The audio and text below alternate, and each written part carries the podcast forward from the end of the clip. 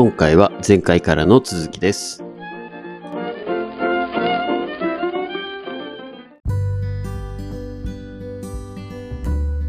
タイがやっぱり農業ってないんやなっていうのも分うん、かっうん、うん。まあ、き体感した。その土地土地とか、その農家さんの考え方によってとか、はいはいまあ、代々のやり方だとか、もしくはその、えーできる範囲だとか、うん。そういうものによって多分コントロールしてる。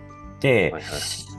やっぱり農家さんは農家さんなんだなって思って、その商人じゃないんだなって思いましたね。ああ、なんか職人っぽいイメージですか？そう、職人とか、うん。こう、セールスがめちゃめちゃうまいとか、そういう感じではないんだなって思いうました。だから、要は作り手ではあるけれども、売り手ではないんだなというか、はいはいはいはい。だからまあ、その JA とか、そういうところが、まあ、まとめて、その地域地域にこうね、支部だとか何だとか作って、で、その、総大会みたいな、そういうのでやってって、みたいな話だと思うんですけど、はいはいはいはい。うんなんか JA の職員とかも見ました、あありましたけど、そのなんとか支部みたいなの行って。なので、え、ここから悪口タイムですか？なんかね、はい。公務員っぽいなって思ったんですよね。あいや、だってほぼ準公務員みたいな感じじゃないですか。そう。で、はいその中の、うん。まあ、農機具がねの、農業に必要なものがやっぱ売ってるわけじゃないですか。はいはいはい。なんかこう、おしゃれ度がないというか、まあね。え、売る、まあね。売る、売る気ないよねみたいな感じ。売る気なくて置いてるけど必要やから買ってるよねみたいな感じ、みんな。はいはいはいはいはい。で、なんかそのサイサイクル。要は、それってほんまに、なんていうかな。今までそれで売れてるから、そのまま売ってる感じがするんですよ。要は、そこにイノベーティブで革新的にこれが便利になるとか、これがおしゃれだとか、これが良くなるみたいな、そういう感じの印象を受けるものの陳列ではなかったし、はいはいはいはい。まあ、競争の原理は働いてないですか？そうそうそう、そうそう、全くなかったから、うんちょっとそこはすごく違和感感じてそう、ですね。そうですね。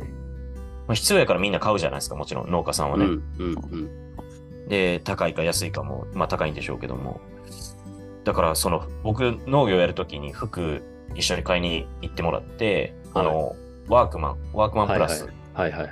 まあ、おしゃれなわけですよ。うん言って。機能的や木し。でしたね。そうそう。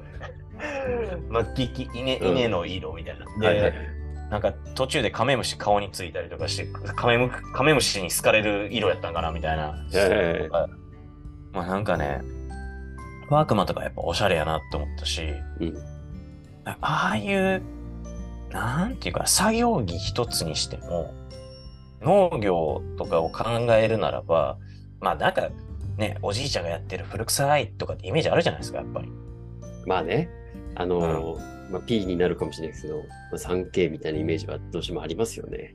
そうそう、昔はそういう話だったから、うんうんうん、それ、をなんかイメージ変えるっていうか農業従事者増やすもしくは体験したいっていう人を増やすとかファンを増やすっていう意味ではうんなんかそういうもっとこうおしゃれ度というか、うんまあ、少しずつねそういう若者も増えてるっていうのをき見聞きするしインスタでもそうやって上げてる人たちは山ほどいるしうんでもそれがこう刺さってないあまり取り上げられてないえー、なんですかあのキッザニアみたいなしょうもないところでこうねなんかわっけわからんあれはあれ職業でね、あれはあれで。そう職業を紹介するぐらいやったら、みたいな、前も言いましたけど。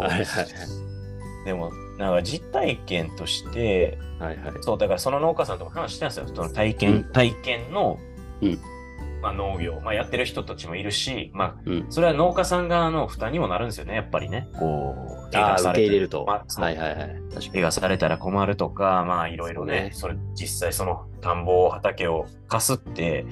うん。まあ、彼らからしたら大変になりますからね。そう。間違いない。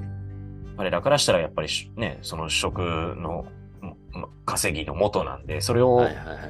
まあ言ってそのね、ツアーだとかなんとかでやることによって、実際それ、ね、取れなかったら、作物が取れなかったら意味がないんで、そうね。なむず難しいなと思いつつも、まあ、そういう、えー、なんていうか交流じゃないけど、まあ、やってるのはやってるんでしょうけど、もっと増えへんと、まあ農業従事者も増えへんやろうし、うんうん。まあ単にその国が管理していく農地ばっかりになると意味がないし、うーん、だからね、ちょっと言ってたんですよ。その死の交渉って言葉あったじゃないですか、昔ね。うんうん。まあ江戸時代の身分制度ですよ。はいはいはいはい。まあその下に得た否認だとかっていう言葉もあったりとか。で、まあ未だにそういうのが、まあ見え隠れする部分も多分ね、多々あると思うんですけど、うん。そもそもその明治維新やったのって、まあ武士じゃないですか。うん。明治維武士という新は。はい。はい。まあ武士というかこう官僚ですよね。うん。当時。で、官僚が官僚を、官僚が、まあ言ったら当時の幕府、徳川幕府を、まあ倒して、えーはいはい尊皇攘夷っていう形で、て天皇を中心に戻しましょうみたいな感じにしたのが明治維新ですと。うん。で、それって要は、官僚が官僚のための、えー政権転覆を行って、せ頭を官僚にすげ替えた。で、未だにその官僚制度が、まあ戦後も残っているっていう状況ですよね。はいはい。ってこってことは、その死の交渉で言うと、えー武士、死のの武士ですね、は残ったままですよね。ずーっと上で。うで、その下にあった農業の農、で、工業の工、えー商人の商。で、商人って金に癒しとか稼ぐから、えー一番下にされてたと言われてるけれども、現代でおいては、えー稼ぐやつが勝ちだよねっていう資本主義になってるから、商人が、まあ言ったら上に上がってきてるわけですよ。イメージ的に。はいはい。だから、師匠みたいな、えー武士、まあ、官僚、えーうん商人。で、はいまあ、工工業っていうのはものづくりだとか、うんぬんかんぬんやから、その下の工ですよね。師匠、工、農になってると思うんですよ。僕の感覚で。はいはいうんうん。で、本来、僕ら、えー衣食住足りて人間の生活となすってことで、まあ、本来はものを、美味しいもの、体にいいもの、えーしっかりした栄養があるものを食べて、えーもしくはちゃんとした雨風防げて、まあ、衣類も綺麗なものを着て、生活が成り立つ。これシンプルに考えたらそうですと。間違いない。でも、やのに、その、えー根本的な農業、ないし漁業、えーまあ、林業、酪農とかですね、第一次産業というものが結構おざなりにされてきているなと。なぜならば、まあ、大量生産とか、えーまあ、言ったら工工場でできた食物、えー食品が、加工品とかでですね、がうん。当たり前のように溢れているから、えー本来のそのフレッシュな農農作物って別に必要なくなってきちゃってる感がある。んですよ。そうですね。なんかこう、尊いものというよりも、うん。なんていうんですかね、逆に整いすぎて、うん。あるのが当たり前になっちゃってる感覚がありますよね。そう。はい。その通りだと思います。うん。だから結局その、えー農業に従事している、まあ漁業に、まあ漁業はちょっとね、稼げたり、ガーって稼げたりとかするんですけども、なんかね、そこに農業だけが、農業分野の、えー農業従事者の方々が取り残されている感があって、やっぱり、この歴史といううんか、時代の流れというかう、ん。で、そこの、まあ、えー地位っていう言い方も失礼かもしれないですけど、このランクができてる、まあ、整ったまま、江戸時代からずっと死の交渉の話で言うと、ずっと続いてると仮定するならば、うん。の農業が、こう、一番下に来ちゃってて、で、えー搾取される側、うんまあ、言ったら生か、さず殺さずってその農家さんもおっしゃってたんですけども、まあ、そういう状況が続いてるんだなって思って、なるほどね。なるほどね。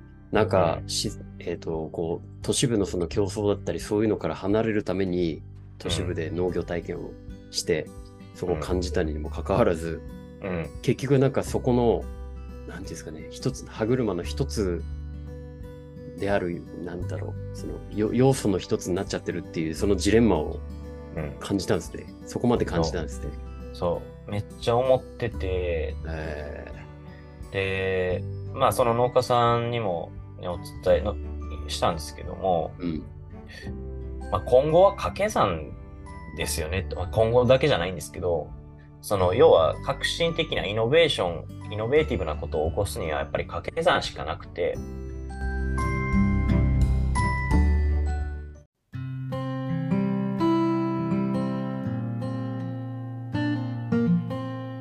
楽一成長ラジオ。ここまでお聞きいただきありがとうございました。この番組を聞いて、ぜひ我々に相談したいという方は、どんな小さいことでも構いません。概要欄に記載ございます。お便りフォームからお気軽にご連絡ください。マハラ本題への質問、感想なども大歓迎です。いいなって思ってくださった方は、フォローと高評価、そしてご友人に、ポッドキャストで101成長と検索してみて、と伝え、シェアをお願いいたします。この番組はほぼ毎日更新されますが、過去の回を何度も復習して、知識と財力を共に高めてまいりましょう。それでは、また次回お会いしましょう。